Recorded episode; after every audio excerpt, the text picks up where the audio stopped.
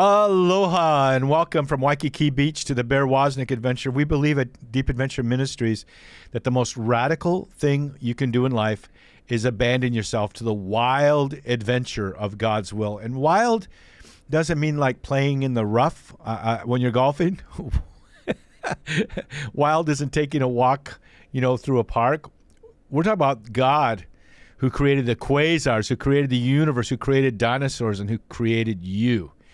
Um, he's not anyone to be trifled with, but he's certainly someone you would want to get to know. We're going to be talking with Stephen Ray more about his uh, his uh, love for Jesus and his his love for the early church fathers and his conversion uh, to the Catholic Church. We'll be right back with more of the Bear Woznick adventure. Welcome to the Bear Woznick adventure. Kickstart that engine and roll thunder with the pack. Explore the grittiness of manly spirituality. Gain traction in the virtues. Soup up your spiritual engine by turning adversity into adventure. Now here's Bear Woznick. Let's ride. Aloha, welcome back to the Bear Woznick Adventure. I'm going to give a little intro here before I bring Stephen Ray on board. You know, at, at the age of 19, I had a powerful conversion experience. It was through the days of the Catholic Charismatic Renewal. And I was prayed with. I didn't expect what would happen, but I said, I saw people who really love Jesus, and I said, I want more of what you have. And they said, Well, you need to really think about that because this costs you everything. We're not going to pray with you. You wait a week and come back. And if you really want to devote your life to the Lord, we will pray with you. And so a week went by and they prayed with me, and I experienced this power, powerful, powerful conversion. And I, and from that moment, all I could do was tell people about Jesus. But as a young Catholic, I, I, even though here I was on fire for the Lord, I was under catechized. I w- I didn't know that there were great books. Isn't this ridiculous? As much as I love the Lord, I thought there was the Bible, and then 400 years ago, people started writing books about Jesus. And so I would only write, I would only read authors from the last 20 years, the last 100 years, and maybe maybe 150 years. And I I became uh, dismayed, and actually, you know, I, I these were the people that meant so much to me, so I pursued them, and I left the Catholic Church. I didn't really leave it; I just joined with people that I that I knew were going deeper with the Lord, and and uh, and were in my life, and so I, I I left the Catholic Church for a season, and after a while, I was just like, "Is that all there is?" I, I felt like I was kind of swimming in the shallow end of the pool. I wanted, I had a hunger to go deeper and fortunately, at the same time, my father and my mother and the rest of my family actually had that similar conversion experience. As Catholics, they had uh, that that deep transformational experience of, of the Holy Spirit. And my dad and mom continued on in the Catholic Church, and my dad eventually became a Catholic deacon. And one day, he sent me this book called Crossing the Tiber by our guest, Stephen Ray. And it it took my breath away. It, it, the book outlines his story of his conversion. He is communicating it to his father why he was becoming a Catholic, and all these footnotes. Who are these guys? Who's Justin Martyr? Who's Saint Irenaeus? Who's who? Who are these? Who are these writers? And their their writings took my breath away, and so. Uh, I came roaring back to the Catholic Church. I found the Catholic Catechism. It hadn't been written when I was 19 years old. And I read that cover to cover. And then I said, I'm going to read all of Augustine's books. And I read the Confessions and I read uh, the, the, City of God. And then I realized, oh, he wrote more than I could read in a lifetime. And then I picked up Aquinas. And then I, and then I picked up the all the volumes of the early church fathers that you can buy. I think there's like 24 or so volumes. And then I and then I got this book, the commentary commentary, the ancient Christian commentary on Scripture. I got that whole volume set. A, it goes line by line through the Bible with the writings of the early church fathers. But this man, Stephen Ray, brought me roaring back to the Catholic Church because I read the words of Justin Martyr about the Eucharist. I was like, dude, if that's the way they did that in the primitive church, that's the same stuff I saw and heard when I was a kid what am I thinking? What am I doing? What have I been missing out on? And I just didn't go into the deep end of the pool. I paddled out into the deep like a surfer going out. Here in Hawaii, if you paddle out three miles, uh, you're no longer in 200 feet of water. You're in three miles deep of water. And that's what I feel like the breadth and the depth of the Catholic teaching oh, you can never get enough. And so, Stephen Ray, that's my introduction. You radically, forever, changed my life, and I'm and and it's not just because of the cool hats you wear either. Welcome well, to our show. The, I don't know if there's any le- anything left to say here, Bear. That was quite the opening.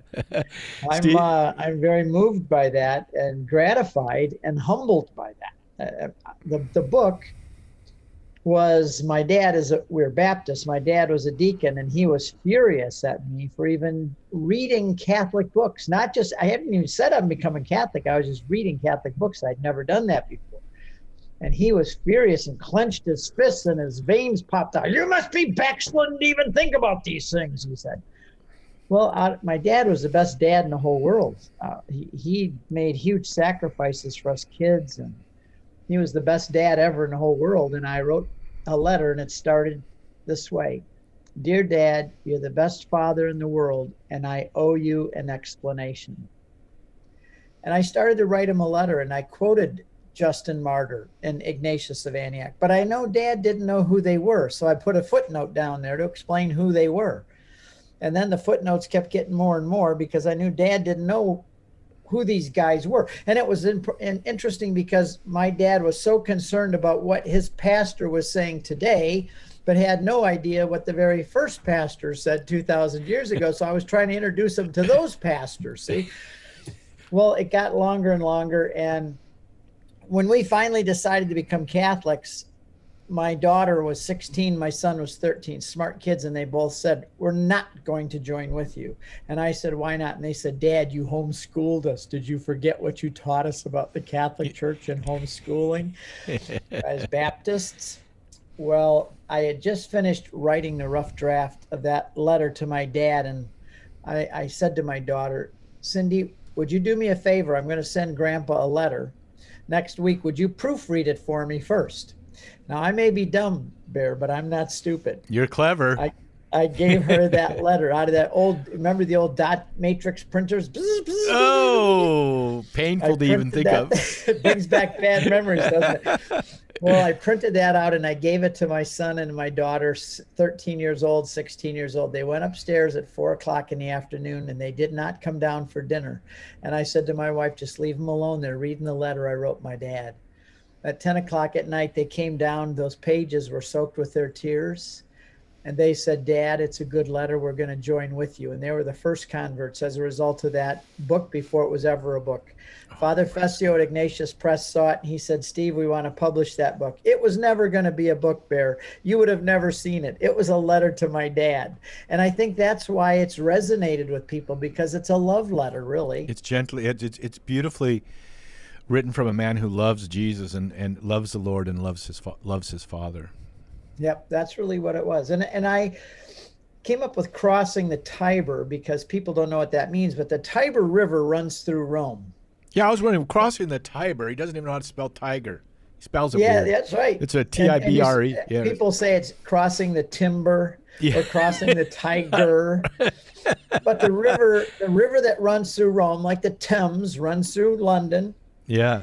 And the river uh, Tiber flows through Rome. And it's a way of symbolically saying, I'm leaving the world, I'm crossing over the Tiber River, and I'm coming to St. Peter's, I'm coming to the Vatican to become a Catholic. So crossing the Tiber means I'm leaving it all behind, I'm crossing the river, and I end up at the front door of the Vatican, and I'm saying I'm going to become a child of the Catholic Church. But That's I think your father thought it was like you were crossing the Rubicon.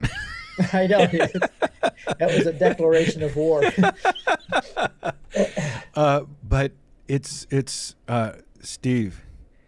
Uh, I remember bumping into you, by the way, in Jerusalem a few years ago. I don't know if you remember Marcus. I think Mark uh, uh, D'Ambrosio was there, and I was with Father Don Calloway. And uh, I forget the name of the hotel that we were staying at there, but it's probably the one you always stay at.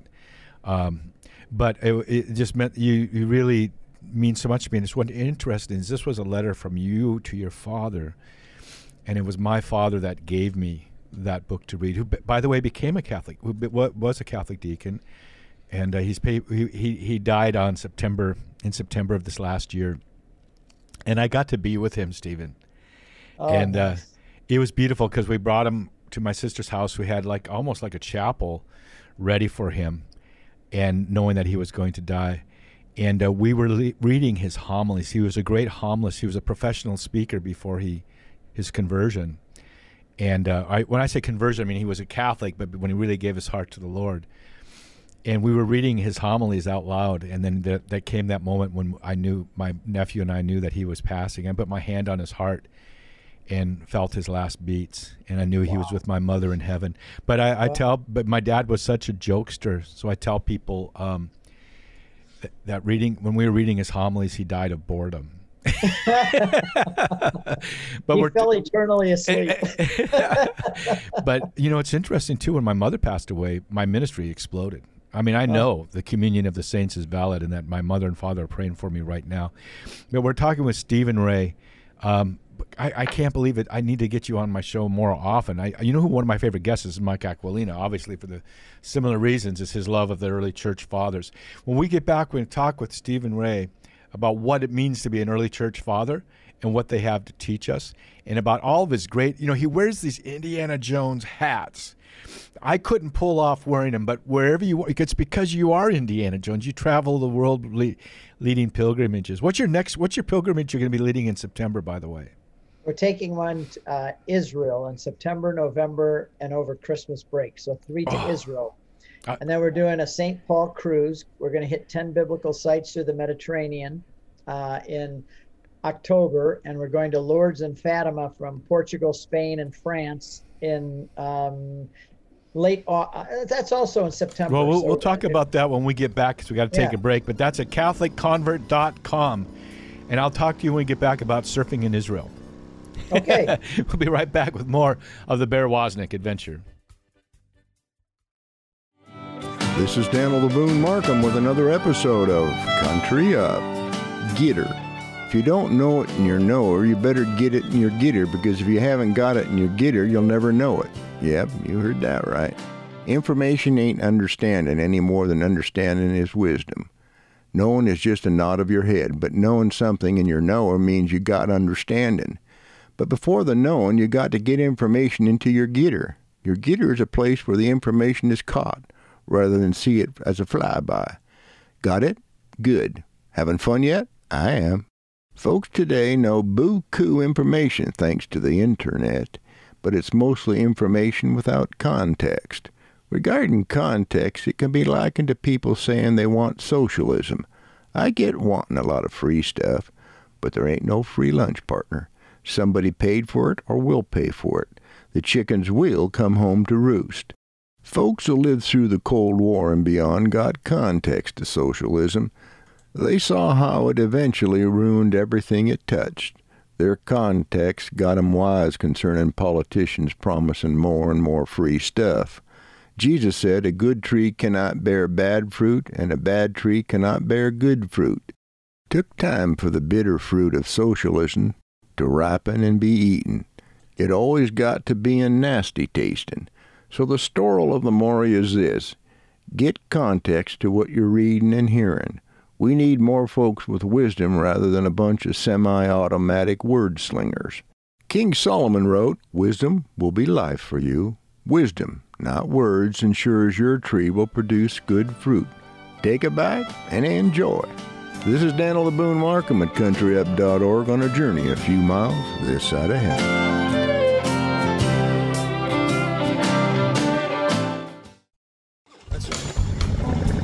Hey man, I don't want you to miss out on your free stuff at deepadventure.com. Go there and subscribe to our weekly email newsletter. You get free video content, including the Bear Woznick radio show, video version on YouTube before it even airs on EWTN. And you can follow us on all of our social media. Go to deepadventure.com and subscribe. Get your free stuff. And if you're watching on YouTube, don't forget to press the subscribe button and ring that little bell. Don't miss out.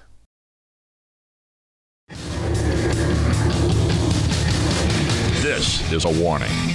The Bear Woznick adventure is dangerous.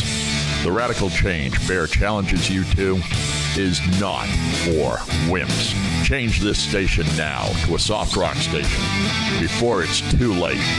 You've been warned. Now, here is Bear Woznick. Aloha, welcome back to the Bear Woznick Adventure. I dig on this guy. I div. I really dig on Stephen Ray.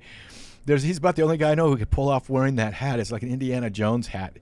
I've seen pictures of you all over the place. I think riding a camel with it, or you know, going into a, a ancient archaeological place, and and it just suits you so just suits you so well.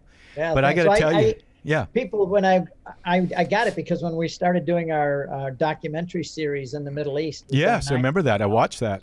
Um, I went the first time without my hat, and by the end of the day, my head was like a red beet. It was so burned and hot, I couldn't even wrinkle my forehead. My wife got me this hat, and she said, "Steve, if we're going to be over there all the time, you're going to have this hat." It's a fantastic hat. I want one. Do you? Do you? You should market them as the Stephen Ray hat. Market them. Put footprints of God on. It. Well, I, I when I went to a conference then one day, they said, "You're not Steve Ray. Go back and get your hat and come back." And Absolutely, we'll, no one would recognize you. So now that I wear it everywhere, and I actually do have the nickname Jerusalem Jones. And if you go to JerusalemJones.com, it goes right to my website. So I'm kind of the Catholic crocodile hunter, the Catholic adventurer. And you know what's fun? What yeah. there is that young people come up to me and it's like they want to meet me. They want to shake my hand because I'm the guy that fell in the mud, that wrestled the snake, that rode the camel and the black stallion around the pyramids. Of yes, I remember that. Yeah. These kids want to come up and meet me. And if I can be a hero for young kids and bring them into the excitement of the Catholic faith, well, then God bless us. Amen. Amen. Well, I was. We've been talking. You know, by the way, I went to Baylor University. I'm a Baylor University graduate the university as it's known to Southern Baptists. And yeah, I, I just, you know, I was there that I had a professor, uh, uh, we had to take religion. And he was a professor of the Old Testament.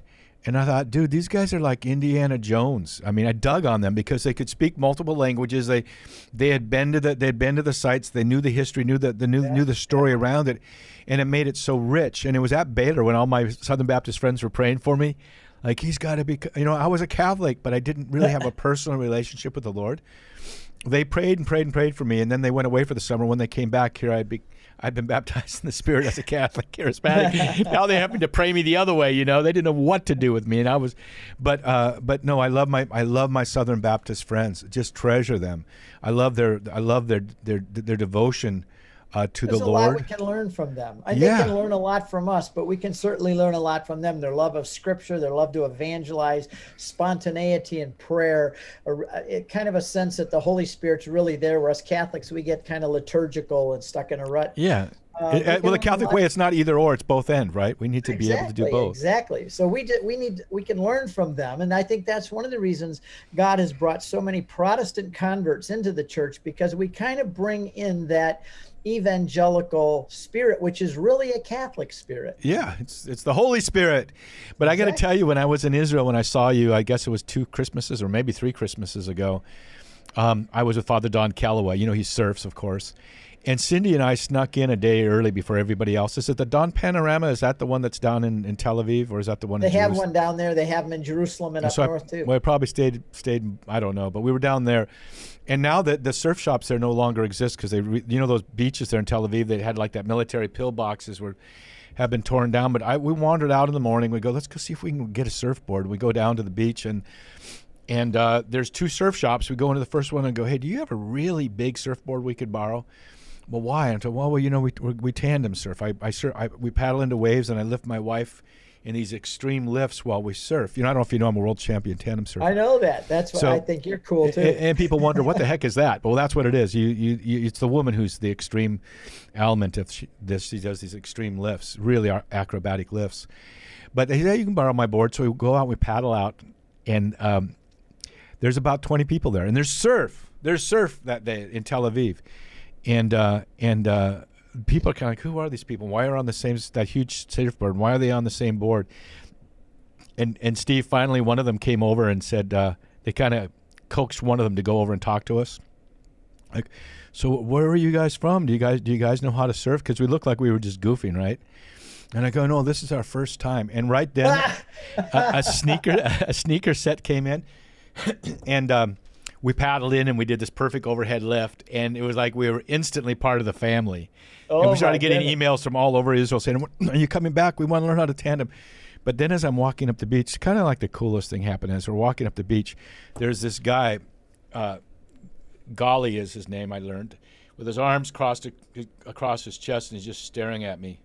And I'm walking up the beach. He goes, "Are you Bear Woznick?" And I go, "Yes, I am." And he goes, and then he, then he introduces himself to me, and it turns out uh, that we there used to be a picture of us in his surf shop, the other the the competitive surf shop, but a friend of mine, um, uh, Dr. Pa- Doc Paskowitz, brought surfing to Israel. He's Jewish, taught that man's son how to surf Wow. and uh, no, taught that man's father how to surf.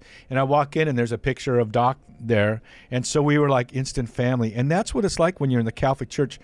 You go into some remote area of of the world, and you go into a Catholic church. It's the same thing. It's the tri. It's that tribal. The same. The, the liturgy. Even though it's in a foreign language, you know what's going on. You know, there's that, there's that, there's that sense of being a family wherever you are in the world. when we were at Baptist, we had our Baptist church, and when we went on vacation or went somewhere, we left our church. When we became Catholic, my wife all of a sudden had this stunning revelation. We drove past a Catholic church somewhere else, and she goes, "Hey, that's our church." Yes, And then we went by another one. She goes, "That's our church too." Yeah. And now every time we drive past a church, we cross ourselves because we know Jesus is in there in the tabernacle. That's what my mom taught our me. Church. I, that's ours. Yeah, it's it's like McDonald's franchise. It's the same everywhere. You know, it's like Jim. Gaffigan says: if you haven't been to the, if you're Catholic and you haven't been to church in a while, it's still going on. You know, and it's a cool statement because it's from when we read the early church fathers, we see the primitive faith as it's as it's developing, as it's blossoming, not not evolving, but just coming into its fullness. But we see in the roots of that. And so, t- t- what was it that began your your journey into into into studying the early church fathers, and how did it begin to grasp your heart and your mind?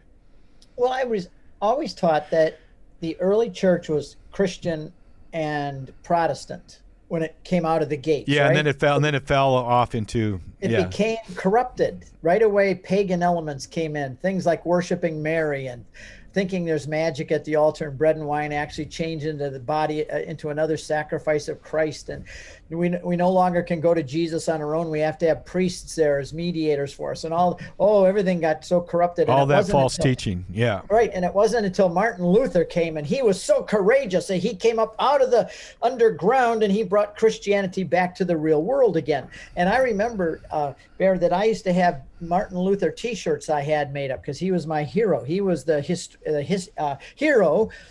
Of, of- He didn't even have a long beard, dude. No, he didn't. He- like all the church fathers. and he came back out and he brought real Christianity. So I was always convinced that those guys were Protest, uh, Protestants. So when we started to have problems with Protestantism in 1993, we almost left the Christianity and became agnostics because of problems within Christ, uh, evangelical Protestantism, like the the problem of division. What is worship? Morality every church has its Right. own morality all these kind of different pro- and what's in the bible alone is a huge problem as well well anyway I said, if I go back, a friend of mine, Al Kresta, you probably know of him. He became I love Al. He he meant a lot to me at the beginning of my ministry. He yeah. did, and he became Catholic. And him and I were best friends for 10 years before he became Catholic in 1982. And that just shook our world. Al, that's the stupidest thing we've ever heard. How can you become a Catholic? You're way too smart to be a Catholic. Yeah, So he's a thi- that's why I say Catholic Church is the thinking man's religion. It he's a, he is a smart guy. So we went back to, I said, let's go back to the very first Christians and we'll prove to Al that they were really Protestants and that to get him back. See, so I go back and I read Justin Martyr. Oh, that Justin was a bad. That was a mistake. That was a Oh, big. man, that's, that's, that is subversive reading. Let me just set a warning out there for any Protestants listening. If you want to stay Protestant, don't ever, ever read the Apostolic Fathers. Don't do it. It'll, it's dangerous if you want to stay a No, Protestant. Okay, so the Apostolic Fathers explain explain who they are. Okay, church fathers are In- for the in- first 800 years. Okay, the church fathers are a period of 800 years. These are the men that really taught the faith, defined the faith, Defended the Um, faith. yes, defended the faith. Many of them died for it. Defended the creeds. All Justin Martyr now, died for it. But there's another category. They're still church fathers, but they're a special category called apostolic church fathers because they're the guys from the apostolic age. They're the guys, some of them who knew the apostles. And they say that they had the words of the apostles ringing in their ears Amen. before there was a New Testament. Yeah. Now, if I could go back, Bear, and prove that those guys we're oh, Protestant. Apostles who were Protestants. And I could not only get Al Kresta back out of the Catholic Church to become a real Bible Christian again, but I could also inoculate myself and your family. Well, listen, we got to take a break, you know, and, and you know, it's so funny because I love this concept of the slippery slope. I use that word a lot, that phrase. Reading Augustine, he's always said everything before he used it in his own writings the slippery yep. slope. You were on the slippery slope and you had no idea. I always picture. oh, no I always idea. picture this this this this this fight. John Wayne had one of his movies when they're wrestling and fighting and they slide down the slippery slope into this this muddy puddle. But that was you. You were you were you were walking on the ridge line and had no idea how close you were to to the precipice. Yep. We'll, we'll be right back with Stephen Ray. This is the Bear Woznick adventure.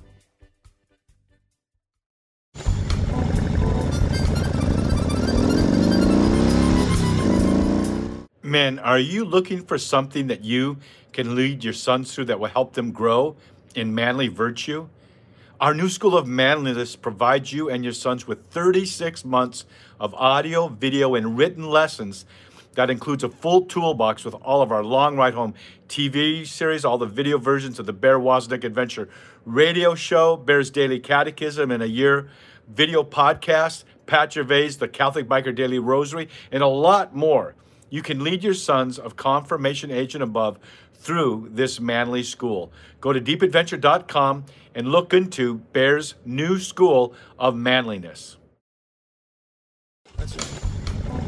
Deep Adventure Ministries is grateful to Notre Dame Federal Credit Union for underwriting the Bear Woznick adventure on EWTN.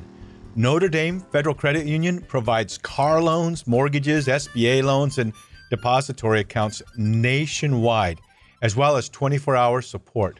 Go to deepadventure.com to find their link or go to NotreDameFCU.com. Mahalo to Notre Dame Federal Credit Union for making the Bear Woznick adventure possible. Men, yes, we mean you. Go to deepadventure.com and check out Bear's Man Cave a men's only Facebook group. Join the pack with other men as they challenge and inspire one another to manly virtue. Plus, you can dialogue with us in our regular video chat meetups. Plus, get your exclusive content. Join at deepadventure.com. That's deepadventure.com. Aloha, welcome back to the Bear Woznick Adventure. We want to invite the men to join Bear's Man Cave. It's a group of knuckle dragging misfits similar to David's, uh, that the men that joined David at the at the cave of Adullam. You know, it says that they were misfits. They they were running from maybe they owed money or they're running from the law, and I always like to say maybe running from their mother-in-law too. I don't know, but they gathered in this cave, and God formed them, but they also formed each other. And that's what Bears Man Cave is. You can go to deepadventure.com and sign up to become a member. And then you get access to uh, secret, our secret Facebook. You get access to all of the Long Ride Home TV series, my books, early access to the to the radio and TV shows, and also every uh, couple weeks we have a Zoom video meetup. So you can you can grow uh, and and and and and and uh, go deeper with the Lord. I think so many men are isolated and lonely. Uh, they're shamed by their own failings. They don't know where to go to get traction. And this is the place because you'll you'll feel right at home. If you feel like you might not fit in, then you're you'll fit in perfect with us. When I was young, I went to Baylor University, Stephen. We started a club called. Um, uh, it, the, the, our motto was the one social club for the non-socialite. That's kind of like what the man cave is. So go to deepadventure.com and, and join. I also want to remind everybody we got our big Deep Adventure Quest luau slash retreat here coming up in Waikiki December 7th through the 11th. So you can go to deepadventure.com, find out more about that. Our guest today is Dr. Stephen Ray, uh, a man that really uh, is responsible for me coming back to the Catholic faith. So he's so so important for him to be with me. We're talking about the apostolic fathers. You know, it was it Polycarp who was who was I forget the lineage back to John. Was it Polycarp? Yep, I'll I'll explain it. And by the way, I'll I'll accept that doctorate. I never received any degree. I just I'm self-taught. I so and, many people but, call you Doctor Stephen Ray though. So but if we'll you want to you want to elevate me to doctor, I will accept that honorary doctorate. I, I um, saw your your chest puff out right there. Like, no, you rooster just a little bit. uh, the fathers of the church they they're heroic men.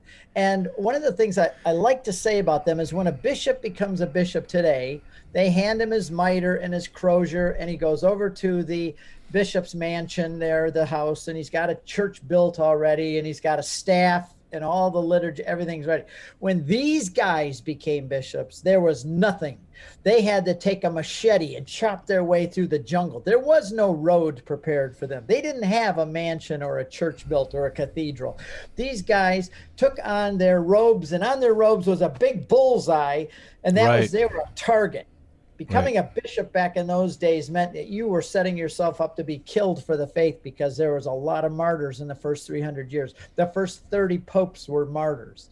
When a new pope took the chair of Peter, he knew he was probably going to die as a martyr. These guys were heroic men, and yet they followed the teaching of Jesus and the church, and they developed what wasn't there yet. They chopped the road in a sense. In right. my movie, Apostolic Fathers, by the way, I'll show you that. Uh, it's Apostolic Fathers, and it's about these guys. And it's about the first five that I, there's more, but I got these first five. It's called Apostolic Fathers. And I follow their life through Turkey and uh, Syria and Israel and France and these places where they were. And I start the movie you, you say I'm kind of a wild man too. I start the movie and all of a sudden you hear this and this bulldozer's coming through the woods knocking trees down. And I get off the bulldozer and I put the blade down and I say, I am like the early church fathers because I have to plow the road through this forest. And they had to plow the first road for the Catholic Church. There was no road for them. These guys took machetes and bulldozers and they made the way for us. Then I get back on the bulldozer and I go back through the woods again. So, you know, I, I have fun doing this too, just like you do. You know, we have a good time but these guys were very heroic and they were Catholics. They were so Catholic and they were willing to die just in martyr. I'll tell you the timeline. Jesus taught John the apostle. He's the one that had his head on Jesus's chest during the first Eucharist. John then went out and taught a man. And he, he lived a long. He was the longest living apostle. So yeah, so, he lived until so, almost 100 AD. So he, he lived into the time of, of some of the early Yes, and he's Church the only fathers. one yeah. of the uh, apostles that did not die a martyr. He died right. of natural causes, a very old. But in his older years, he taught a man named Polycarp, which does not mean many fish. Polycarp, it means much fruit. And I, you know, I had to learn that one. I said, oh, that's funny. But in, in Greek, it means much fruit. Uh, mm. carp is fruit. Poly is many. So he John taught Polycarp and then there's a guy named Irenaeus. He's up oh, I love Irenaeus. today. I yeah, love Irenaeus. over there in Lyon, right? Him and August, Ignatius of Antioch almost single-handedly made me Catholic. But he says that I remember the days of my youth when I sat at the feet of Polycarp and he told us all of the things which he heard and saw from John and he I he heard the stories from John of all the miracles Jesus had done. So you have Jesus teaching John teaching Polycarp and then Irenaeus sitting at the feet of Polycarp. Now you could still read the writings of John, of course, and you have a letter from uh, written by Polycarp, and you have seven letters by Ignatius of Antioch, and a huge letter called Against Heresies by Irenaeus. And you could sit and read that. This is a second century Christian, didn't have a New Testament yet, and he's basing all his teaching on what he learned from the apostles. Right. Well, I mean, the, the, the, the memoirs of the apostles Yes, as it, memoirs. as it said. Exactly. Love that. we now yep. call gospels, but they refer to them as memoirs. He had uh, those, perhaps, or some of those, but and had some, maybe, perhaps, some of the writings of Paul. But it was before the scriptures were even canonized. And what I love about Irenaeus is he he wrote this mostly against the Gnostic heresy, which again is basically uh, rears its ugly head through history. We see it now, kind of in the New Age movement. But he uh, he he says there at some point, uh, humbly submits his thoughts to uh, to Rome. If there's Yes. anything here that I've said that is is is that it, Rome takes exception to in so many words, there was already the understanding of, and you and of course you see the writings of Clement, the third. I think that he was the third pope, uh, writing his his. Uh, you're I also wrote this book that goes through the first eight centuries and shows it's called Upon This Rock that shows that all of the early Christians, these fathers, recognized the authority of Rome and their doctrine, even from the time of St. Paul, where he says, I went up to Jerusalem Right. and I submitted my gospel to Peter and the church. Amen. I mean, you know, and think about it upon this rock. Like, think about this. Uh, you know, you, you've seen that the, the statue there in, in Israel of uh, based on the shroud of Jesus. Yes, yes. right there in that at hotel. Notre Dame, Yeah. Oh, Notre and- Dame and- Hotel. it- yeah. Okay, that's where we were staying.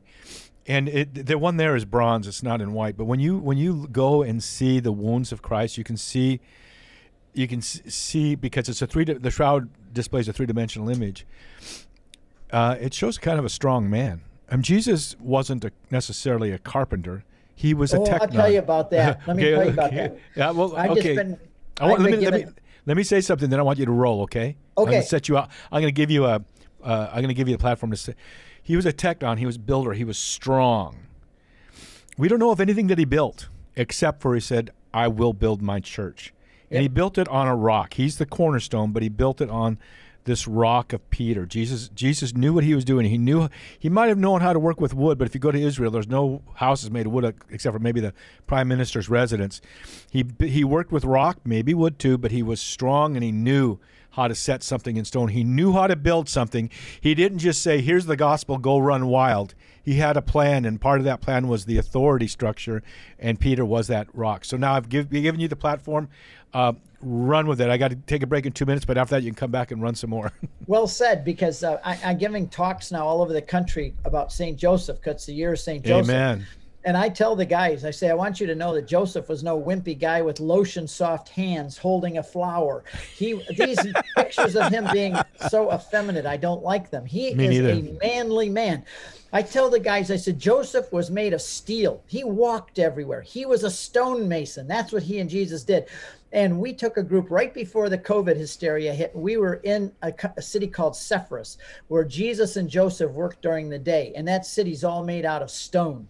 And I said to the people, that stone right there could have been put in that wall by Jesus. Ma- Mary's house. Mary's house was carved into a cave, and then the rocks quarried Right. from that were built built out. That built that were built out. You know, using the very rocks from in that cave.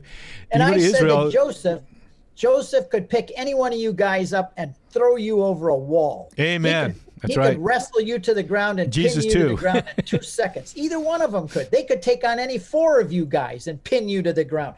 These were muscular, manly men. And I think that men ought to see Jesus and Joseph as manly men and not effeminate, sissy guys. And that's the way so often they're presented that way. And I have been to Israel over 180 times. I've been to Nazareth 150 times at least. And I've walked over the over the Oh, hillside down it's a workout, and it's and it's a draw, and it's it, you got to be carrying your own water because there isn't any water along the These way. guys, you know, they were tough guys. You know, they were. I like to say, Bear, what did the Holy Family do first thing they got up in the morning? Everybody says, pray. they went and got water. no, I said, what do you do first thing in the morning? You go to the bathroom for heaven's sakes. And they didn't have running water and toilets. There was a rough, rugged life. And Mary had to go get the water. And in Nazareth, now- the water's well- 15 minutes away. Well, now that we're talking about with Stephen Ray about the, our morning sabbatical, uh, we'll be right back with more of the Bear Woznick adventure. Deep Adventure Ministries is grateful to Notre Dame Federal Credit Union for underwriting the Bear Woznick adventure on EWTN. Notre Dame Federal Credit Union provides car loans, mortgages, SBA loans, and depository accounts nationwide, as well as 24 hour support. Go to deepadventure.com to find their link or go to NotreDameFCU.com. Mahalo to Notre Dame Federal Credit Union for making the Bear Woznick adventure possible.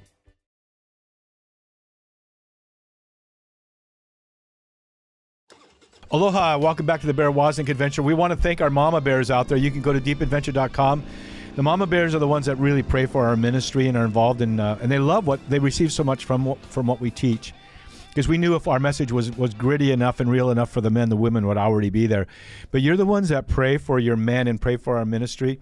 And uh, we have a special place for you if you go to deepadventure.com and you can join. Click on join the Mama Bears. You get a, a you become part of our mug club and you get a lot of other benefits. But one of the things is someone sent us these these Mama Bear uh, teddy bears. They're Catholic biker. It's a Catholic biker teddy bear and we have about 40 of them left. So as the mama bears join, you you'll be one of those who gets this. But we think of mama bears. My son Jeremiah and I, my son Joshua especially loves Montana. Used to have the cabin up there by Glacier Park. We know what a mama bear can do. They're vicious, they're furious, they're not soft and cuddly. Uh, and, and that's why we love having them as part of our ministry. So go to deepadventure.com, Mama Bears, and become part. And if you have something you want to write to us, anybody that has any questions or comments, you can go to deepadventure.com, press on contact, and write to us. We love to hear from you guys. We're here with Dr. Stephen Ray.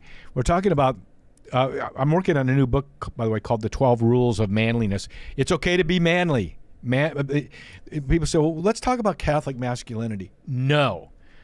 Uh, let's talk about masculine spirituality. No. Let's talk about manliness because the ultimate man man is a Catholic man who's totally devoted to the Lord and giving his life in heroic virtue to the people around him.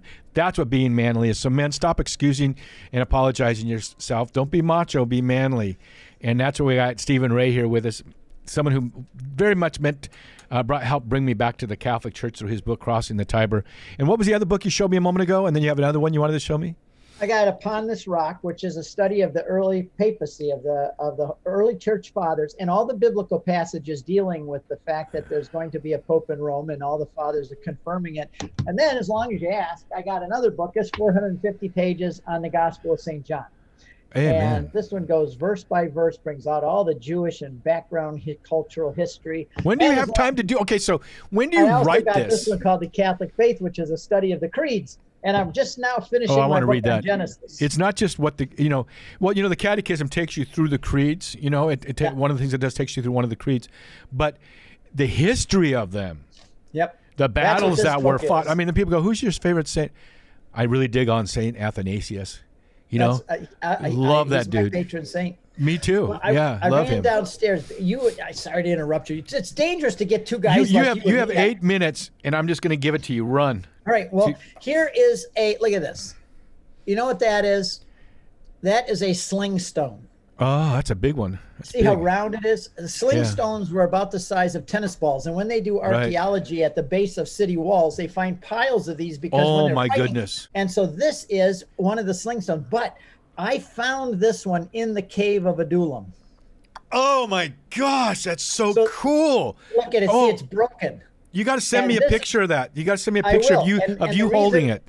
I the cave of Adullam. I found it. It's in my movie on David and Solomon that I made. We found the cave of Adullam, and it's huge, but it's in a bunch of tangled brush. Nobody even knows it's there. It would hold 400 guys. It's big enough for 400. I found this in the back of that cave, and I think that it broke because at night these soldiers would chip rocks and make them round so that when they threw them, they'd go straight. Right. And this one was broke, and they left it there. I'm convinced that this is one from David's 30 Mighty Men and I uh, found it in the cave of Adullam. Is that cool or what? I didn't think they were that big.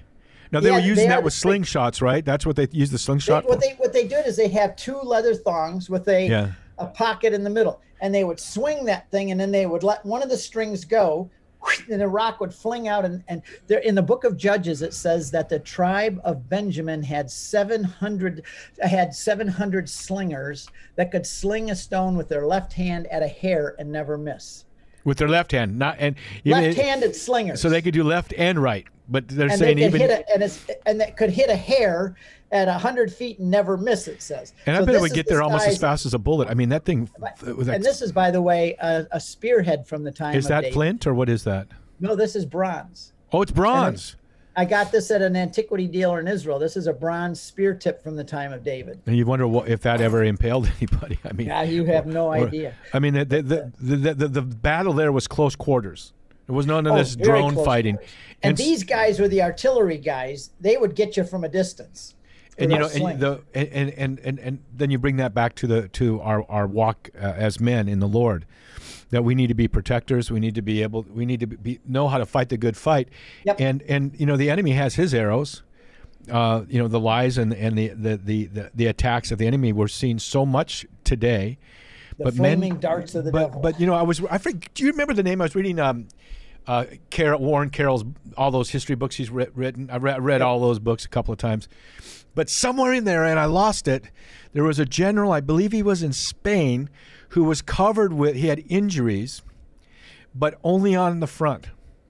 He wore he wore his he wore his um his battle armor, but he was but he was he didn't have he, he had cuts and everything else, but it was on the front of his body. Now he was on the attack. Yep. And we and, and when we go out, and we do our when we go out and do our long ride home TV shoots, and I bet you experience this too. People say, "Well, do you ever come under spiritual attack?" And I go, "No." We're on the attack. We might experience resistance, but we're on the attack. You know, they're the ones coming under spiritual attack. The enemy. I'm talking about the demonic forces. Tell, tell us more about what that what what manliness the, the nature of Joseph and, and, and Jesus and the, the early apostles just about what it meant to be a, a man in those days and what we can learn from them being a man was tough in those days because you you did uh, manliness was a desired quality we hear today you're talking about men being pushed down. It's not just ourselves that'll push ourselves down but the whole culture is against us. Movies and tvs make fun of men. They ridicule us. The whole but we're not victims. We're not No. going to put up with it. Most men are though unfortunately there's a lot of men who are victims and they lose their manliness and they become wimpy and they don't do the things. They don't stand up and put their pants on and be a husband and a father and their family and a man in the church. So many of them are but the, you and i and those that we're encouraging we're not going to get pushed down by the feminist ideology and the whole kind of thing going on in our world today. We're going to stand up and be men. Joseph and jesus were proud to be men. They were manly men. In fact that's the title of my talk joseph the manly man and the chosen father. What kind of man would God put in front of his son? Let's face it, Jesus is the son of God. He gave Joseph the prerogatives of father. He said, Look, at I'm his father, but I'm going to let you be his father for a while. amen And you yeah. be a darn good father. And what kind of a man would God put his son under the care of? a gentle manly a gentle effeminate gender I, I like to say that Joseph had a fist, a, a fist of steel have you ever shaken in a, shaken a man's go, uh, sorry go ahead In a velvet glove. Yeah, that's that's my expression. You stole it from me. We must I have stole. that. We must have stolen it from Augustine, I guess. But I love that. I know men like that. But you know that that type of man, you shake their hand, you go, oh. You know, I shook shook a man's hand the other day, and it made me want to throw up. It was so soft, and he didn't hardly Oh, even I clench know. his. Uh, but that's a big my part of it. grandkids. Y- I, y- it- I have 18 grandkids, and and they, the first time I shook hands with them, it was kind of like this. I said, "What is that? That's like a dead fish." I said, "Here's how you shake hands," and I told all of my grandsons, "Come over here. This is how you shake hands if you want the respect of other people. You take their hand and you grab it and you look them straight in the eye, and you shake their hand and say, "Nice to meet you, sir." Now Right. those grandkids, they grab that. I, you know, the kind of handshake that I like is the one where you shake it and it, you almost go to your knees because it's a strong handshake. Yeah, and the, and the If person doesn't shak- even mean to make to be that strong. And that's I what know. Joseph and Jesus would have been like. Jesus, Absolutely. Jesus isn't this soft. This isn't this soft, nice man. He came. He said, "Don't think I've come to bring peace. I've come to bring, um, I've come to bring uh, a fire. You know, Yep, the fire of the Holy sword. Spirit, uh, the sword of the Spirit. But and, and think about that. But so so Stephen, what what is uh, what is your word to people that are on the fence in their faith? We have just a couple more minutes. Man, it flies by. We're going to have you right back if you don't, if you can give us some time. But Oh, what, sure, what do you say for those I that like are kind of? on with you. I, lo- I love you, man. You know, you've changed my, you changed my life. But but what would you say to those men and women who are kind of straddling the fence and, and don't know, aren't, aren't- you know, they don't want to go against the flow. Catholics have always gone against the flow. That's the nature of Of being a Christian. Of course. What I have a talk called Swimming Upstream. If you want to be a real Catholic, you have to swim upstream. That's the my stamina. expression. You must have stolen that from Saint Augustine too. Maybe I don't know, but I, I love that. you and I, Swim I just think we, we think a lot alike. I think that's the deal. We think a lot alike. But my talk, Swimming Upstream, is how to live a Catholic life in a pagan world. We are no longer the mainstream. We are now a despised subculture. And the more the world gets worldly and secular and materialistic, the more we're going to be despised. There was no time to sit on a fence. When there's a war, guess what happens if you sit on the fence? You get hit from both sides. Both sides. You get shot. That's bullets true. are flying. Don't sit, you don't have time or the luxury anymore to sit on the fence. You have to pick sides where you're going to be for this battle. And there is a battle. And it's going to affect your sons and your daughters and your wife and all the people around you.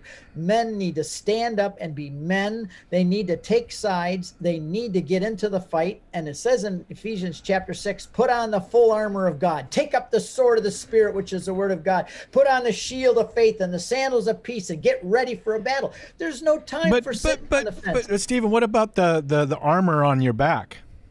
Well, I don't. I, who cares? Well, the, Bi- the Bible, the Bible doesn't only, men- the Bible doesn't mention any armor on no, the back. Because the only time you're going to use that is if you're turning tail to run. Okay, then well, you're going to have to have. We I'm got gonna, we, we got to go. We got to go. I got to tell you one quick thing, and that is my friend Archie Kalepa, the head lifeguard in Maui. I was with him one day, and it's kind of tragic. But a call came in, and they said there's been a shark attack on the on the on the side where my parents lived, and he goes, "Don't tell me he got bit in the hindquarters." He used a different word. And they go, "Yeah, he did." Right. So when a shark attacks, you don't turn and run. You got to turn and face it. My mother wrote a book about turn, you know, fa- turn and face the, the the tiger issues in your life that are that that put you on the run.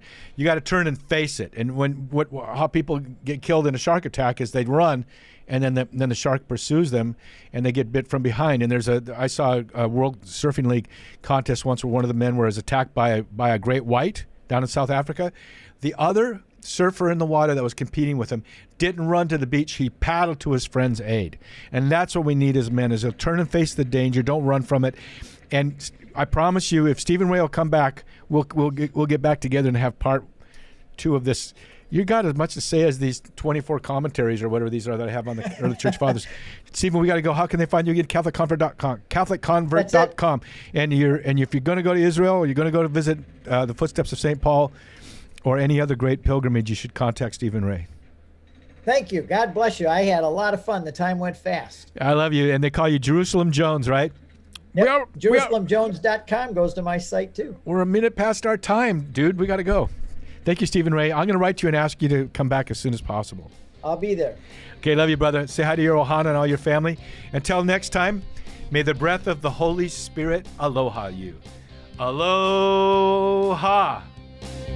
You've been listening to the Bear Woznick Adventure. Go to bearwoznick.com to get your free audio and other exciting content. Plus, you can pick up the Long Ride Home 10 episode DVD set, autographed copies of Bear's books, Long Ride Home shirts, tanks, coffee cups, and even motorcycle pins and patches. And find out how guys can sign up for Bear's Man Cave online Facebook group, all at bearwoznick.com.